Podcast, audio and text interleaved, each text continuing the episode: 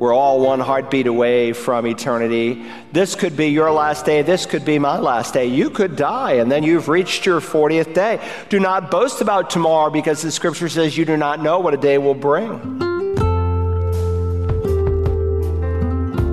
Hello, and welcome to Search the Scriptures, the Bible teaching ministry of Dr. Carl Broggi. Dr. Broggi is senior pastor at Community Bible Church of Beaufort, South Carolina. We are in a study of the book of Jonah, and today Pastor Carl concludes his message explaining how the world in which we live is a picture of the last days as told in Scripture. Just as the Ninevites were wicked in their day, so too America has fallen from following a biblical model, and that has crept into the church. Sometimes God does something once to send a message forever.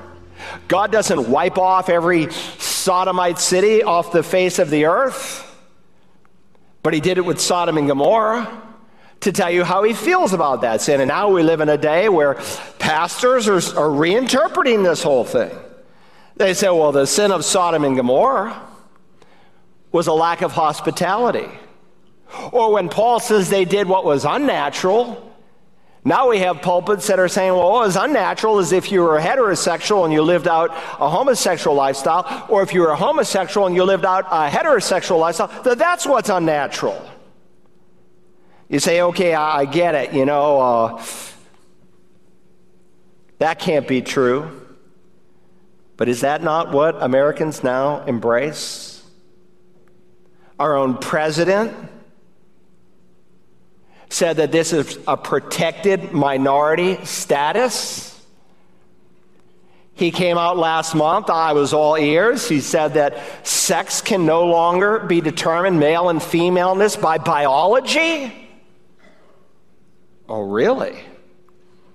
And so here we have the new rainbow flag of American Airlines that they put on their advertising. Notice they've added a brown and black stripe communicating that the LGBTQ plus IA plus movement is part of the civil rights movement. Listen, to equate what Dr. King did in protecting people made in the image of God, that civil rights movement with moral perversion is just absolutely reprehensible. But this is what God said would happen in the last days. May I remind you of 2 Timothy 3, but realize this in the last days, difficult times will come, for men will be lovers of self, lovers of money, boastful, arrogant, revilers, disobedient to parents, ungrateful, unholy. Look at the next word unloving Astorgos is the word. The King James, not using a word for word equivalent here, but trying to capture the nuance of the Greek, does a beautiful job in rendering it without natural affection. The family is under attack like never before because a nation is only as strong as its families. And so, in the face of natural love, as God describes it in His Word, we've embraced unnatural behavior. You say, I get it, you know, that's all the mainline denominations, but that's not the evangelical church. Oh, really? First Baptist Church of Orlando last week came out. Hey, that was a great Bible believing, preaching church. In their history, they've introduced thousands of people into the kingdom. And now they boast to include, quote, homosexuals, transgenders, pro abortion activists, and all kinds of God haters to give them, under the umbrella of love and care, the opportunity to serve in their church. That's doing those people a great disservice. Now, anyone ought to be able to come to this church or any Bible believing church. I don't care if you're a prostitute, a pimp, a pervert, a drug addict. I don't care what you've done. Everyone is welcome. But not everyone is welcome to serve. Only members who are willing to place themselves under spiritual leadership, it's called elders in the New Testament, who are converted, who have publicly confessed Jesus as Lord through baptism, are welcome to serve. You see, we do them a great disservice because when people who are living in lesbian and homosexual and transgender lifestyles can come into that church and serve, we've lowered God's standard. We've basically said everything is fine, everything is okay. And when you lower God's standard, you do a great amount of damage to preaching grace because Paul reminds us in Galatians the law, the moral commandments of God, has become our tutor, our schoolmaster, to lead us to Christ so that we might be justified by faith. God has called the leaders in the church to protect the testimony of the local fellowship. You can only do that when you meet the two requirements that God gives in the New Testament for membership and thus serving. A, regeneration that produces a new creature in Christ where the old life has passed away and everything has become new. And two, you've been baptized as a symbol of that regeneration. Now, God gave one brief expression of wrath and letting you know how he feels about sodomy. God doesn't wipe out every liar in the church. Ananias and Sapphira were born again believers, and God took their lives for lying. But God is threatening, and it's not an idle threat, to do what he's going to do in Nineveh because he sees the wickedness of these people. Yet 40 days and Nineveh will be overthrown. Now remember, these people, as archaeology reveals, as their own writings that have been preserved and has come down to us reveals, they were sodomites, they were sexual perverts. They took newborn babies and they offered them to the bull god and, and burned them alive. They skinned their enemies when captured alive. They plucked out their eyes. They impaled them on stakes. Sometimes they would bury them alive. Other records record that when they slaughtered their enemies, they would then take their blood and they would paint their walls to it, and they were proud of these things. Here's a piece of ancient Assyrian art dealing with their captives, plucking out their eyes. Here's a carving showing their invasion over Israel, where they took the Hebrews and they impaled them on stakes. Here's their city gates, the hinges on the gates, where again they depict their cruelty to their captives. The Ninevites were Israel's most feared enemies, and they were intensely inhumane. They were immoral, they were brutal, they were perverted. Every time we go to Israel, we go to Yad Vashem. I've been there now a dozen times. And sometimes when we take people there, there's always a few people, sometimes, not always, but most of the time, they come out literally sick to their stomach. Yad Vashem it would be the equivalent to the Holocaust Museum in Washington, but much more graphic and far more accurate. It doesn't even compare to what we know about the Assyrians. Now, if you read the book of Nahum, Nahum comes 100 years after Jonah. And what's so sad is that while these people in Assyria repent and God spares them, a hundred years later, the grandchildren repent of their prior generation's repentance. They repent of their repentance, and God judges them people every once in a while say, well, why isn't God doing anything? I mean, look at our world. Look what's happening. Why doesn't God do something? He is. And his silence speaks volumes because he's giving people an opportunity to repent. Understand, wrath comes on three levels there's eternal wrath, that's in the place of judgment called the lake of fire. There is tribulation wrath, that is yet future. It will unfold over the course of seven years. There's cataclysmic wrath, where God brings a great flood or destroys a city like Sodom and Gomorrah. But then there is what Paul calls in Romans 1 the wrath of God that is being revealed where a nation suppresses the truth of God and God gives them over to sensuality, stage one. God gives them over to homosexuality, stage two. God gives them over to a depraved, upside down mind. So I heard this politician talking about why we should, you know, defund the police and put a psychologist this last week, you know, in all these cities. And I thought, are you out of your mind? But that's what the way an upside down mind thinks. They can't think straight. Oh, biology doesn't determine gender. Oh, really? What does? That's what upside down minds think. And even here in the United States, God sees our appetite for filth and for sexual immorality and how people just kind of brush it off and entertain themselves week after week on it. He sees how we've redefined marriage. He sees the rampant premarital and extramarital sex. He sees the homosexuality and transgenderism and a denial of two genders, male and female. And God said here in Jonah 1 2, their wickedness has come up before me, meaning I, I can't take any more. God is long suffering. But one of these days, the dam of God's mercy is going to break to his wrath. And he is already beginning to judge this nation. Now, Jonah had preached in some pleasant places before, as we discovered earlier in the first message.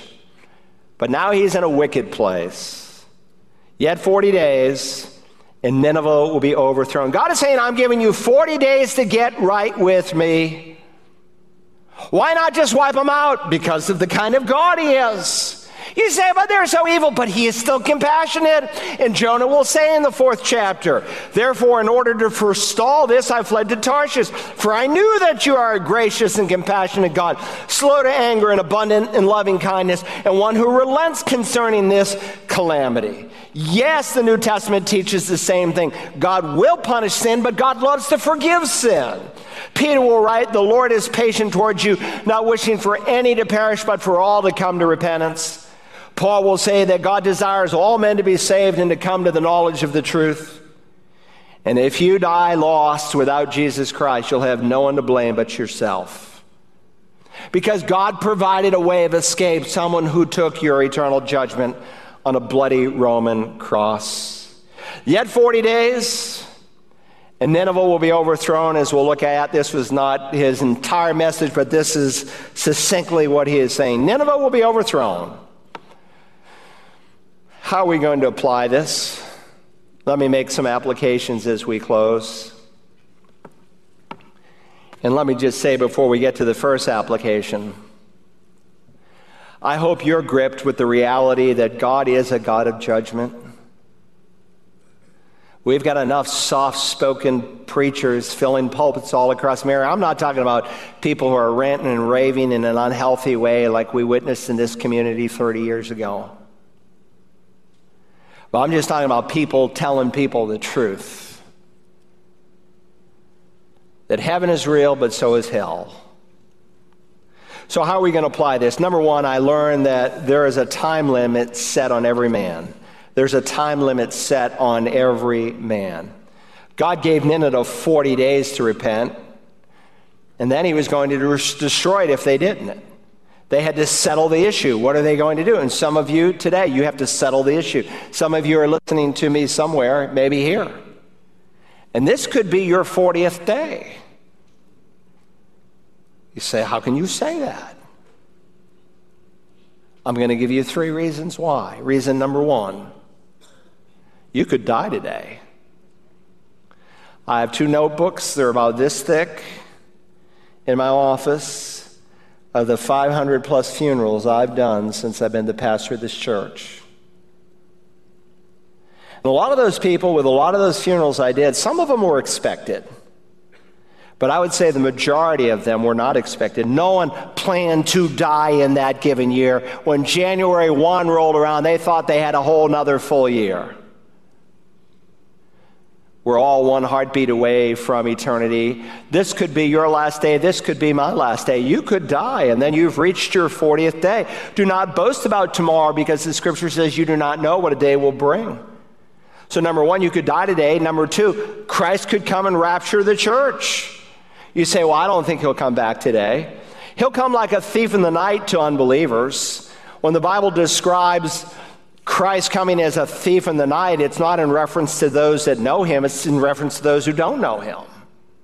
Now, I hope you know that there's nothing prophetically that has ever needed to be done to fulfill the catching up of the church. It could have happened one day after Pentecost. And the disciples are there on the Mount of Olives, and they said, Lord, is this the time you're going to restore the kingdom to Israel? You're talking all about the Holy Spirit, and the Holy Spirit's going to work in a powerful, incredible way during the reign of Messiah on the earth. Is this the time you're going to restore? He says, It's not for you to know the times or the epochs But I got a mission for you to go and preach. And as they write the New Testament, they speak of an imminent coming, that nothing has to happen. Uh, however, the second coming is a prophetically driven event. All kinds of things need to happen for the second coming. People say to me sometimes, I wish we lived in biblical times. You're living in biblical times. One of the marks at the end of the ages, there would be gross apostasy. Yeah, almost a day doesn't go by where I don't hear of some new woke church that once preached the gospel. There'll be growing apostasy. There will be lawlessness and violence for the coming of the Son of Man will be like the days of Noah. There will be sexual immorality and sexual perversion, for the coming of the Son of Man will be like the days of Lot. And Israel will be back in the land. And while seemingly nothing happened for 1900 years, they went from 20,000 Jews to 7 million now living in the land of Israel. God is setting the stage. He could come back at any moment. You say, well, what if he came back? If you've heard the plan of salvation, and you can't come to a church like this and say you haven't heard it, you'd be eternity lost, and this would be your 40th day. Now, I hope you understand that. Do you remember what Paul said to the church at Thessalonica? he spoke of a coming man of sin. Listen to these words. Then that lawless one, that's one of 30 plus titles given for the coming Antichrist, that lawless one will be revealed, whom the Lord will slay with the breath of his mouth and bring to an end by the appearance of his coming. That one whose coming, his parousia, is in accord with the activity of Satan with all power and signs and false wonders. Now, I think it's a gross exaggeration, as I've heard some preachers say, that the Antichrist is the incarnation of Satan, like Christ is the incarnation of the Father. Well, number one, Christ is not the incarnation of the Father. There's one God, but there's three co equal, co eternal persons. But lay that aside, this is a normal man, but a man who is definitely inspired by the evil one.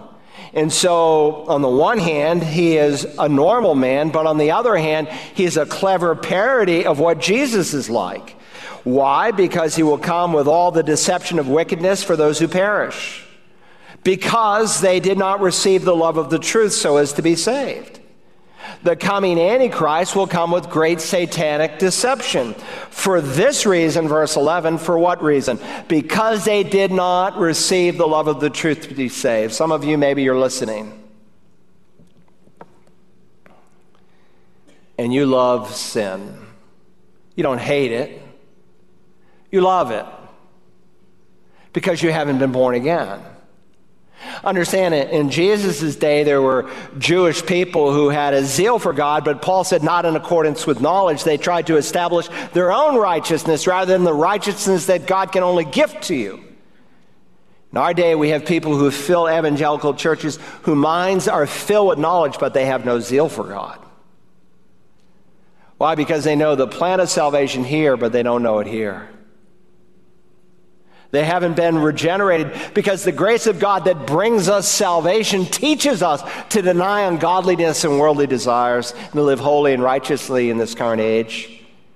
So, for this reason, God will send upon them a deluding influence so that they might believe what is false. You say that seems unfair that God would delude someone. No, not at all, because they had the opportunity to hear their truth and to respond to it because they did not love the truth so as to be saved. So, behind this great delusion is this great refusal to embrace Jesus as Lord.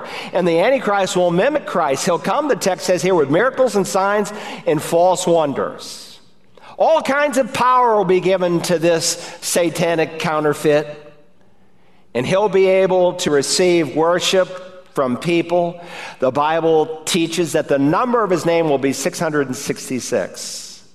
In Hebrew, like in Greek, every single letter in the Greek and Hebrew alphabet has a numeric equivalent. We call it gematria. And if you took this man's name and you took the letters of the name, it would add up to 666. And you won't be able to buy or sell anything. I had a Marine recently very upset after Meet the Pastor. He waited until we came out with another dear brother and just said, I'm, I'm concerned about getting this vaccination. I think it might be the mark of the beast. I said, It's not the mark of the beast. You got to have a beast to have the beast mark. The beast isn't even here yet. The Antichrist, the beast, is another term descriptive of him, won't be revealed until after the rapture of the church. But certainly in some countries, there's very little you can do in some countries unless you have some vaccination pass. It's all a precursor to what is coming down the road. Listen, the rapture could happen today.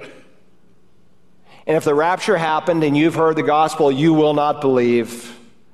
You will believe what is false because of decisions that you have made. Remember, Jesus describes the preaching of the gospel like a man going out and sowing seed.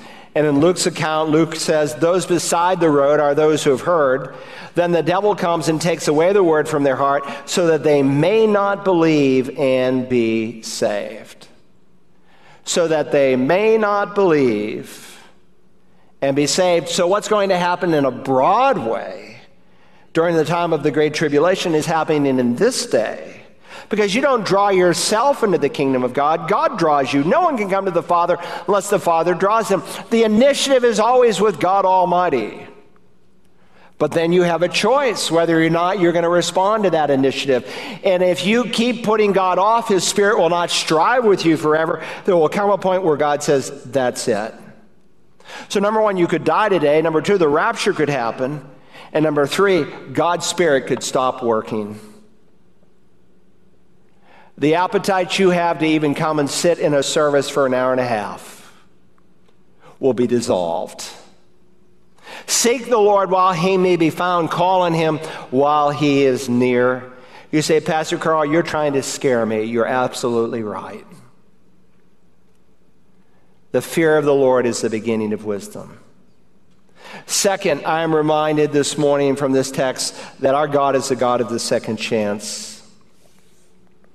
I mean, how would you have confronted Jonah if you were in the place of God? Now remember, he's a prophet. That's not a self appointed office. You are appointed by God to be a prophet. We've already seen in 2 Kings 14 in our opening message how under the reign of Jeroboam II, he had a very pleasant message to preach. But then, when he is given the opportunity to preach to the Ninevites, he refuses the call. He runs in the opposite direction. God chastises him. God spared his life, and I suppose God could have said, Okay, Jonah, I saved you, but I'm not going to use you. You're history. That's not what God does. You mean to tell me, Pastor, if I've rebelled, God can give me a second chance? Yes, He can. He may not be able to erase all the consequences, but don't think of yourself as some second class person.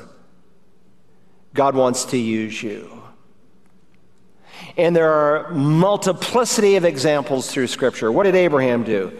He went on this little expedition down to Egypt which in the book of Genesis is a symbol of worldliness. And of course, he got into trouble down in Egypt. Picked up a, a woman named Hagar, ended up having a baby with her, and the consequences of his decision is with us to this day. But God restored Abraham and made him the father of the faithful and the friend of God. Moses, he murdered an Egyptian. But God forgave him and used him to bring the children of Israel out of Egypt. John Mark, he quit in the middle of that missionary journey, but God restored him and used him to write the Gospel of Mark. Peter, man, he denied the Lord three times. He became the flaming apostle of Pentecost. I mean, have we never, like Abraham, gone a, on some kind of worldly excursion? Have we never maybe not quit like John Mark when we should have persevered on? Have we never, like Peter, acted cowardly when we had a chance to speak for Christ but our lips were sewn tight? Have we never, like Jonah, run in the opposite direction? Did God cast him off? Did God disown him? No, he loves his people with an everlasting love. You know, as I read this chapter, and we've only cracked the door, I know, it's not so much a revelation of the prophet as it is a revelation of the prophet's God. At the beginning of the chapter, God shows his grace to Jonah and he reinstates him. And at the end of the chapter, God shows his grace to the Ninevites and that he forgives them. And because they repent, he relents. You know, if you know me, my heart beats for those who are lost. I want to see them come into the kingdom. But my heart beats too for the people of God who have failed, who are just despondent who need to find God's forgiveness where God reinstates them. Now, Holy Father, I thank you for the prophet Jonah that this is not simply what you have said, but this is what you do say today. And we know we have an accuser of the brethren who is so masterful at condemning those who have been justified, convincing them that they are washed up and done. But thank you that you are indeed the God of the second chance, that you can restore those who have failed. And I pray today for some brother or some sister who is sitting in their failure this morning, that they would own their sin and claim the promise that when we say what you say, when we confess our sin, you are both faithful and righteous to forgive us and to cleanse us from all unrighteousness. Help someone else, Father, who has no assurance of their salvation, and maybe someone who has even a false assurance. Their life has never fundamentally changed and taken on a new direction. Help them to know that you are indeed a God of justice and wrath. But you poured your holy wrath out on a substitute, Jesus so that we could be forgiven. Help them today to call upon the risen Lord. We ask it in your name, Jesus. Amen. Jonah had an opportunity to see one of the greatest revivals in history. As believers, our hearts ought to go out to the lost, and we should be ready to share the gospel with those around us.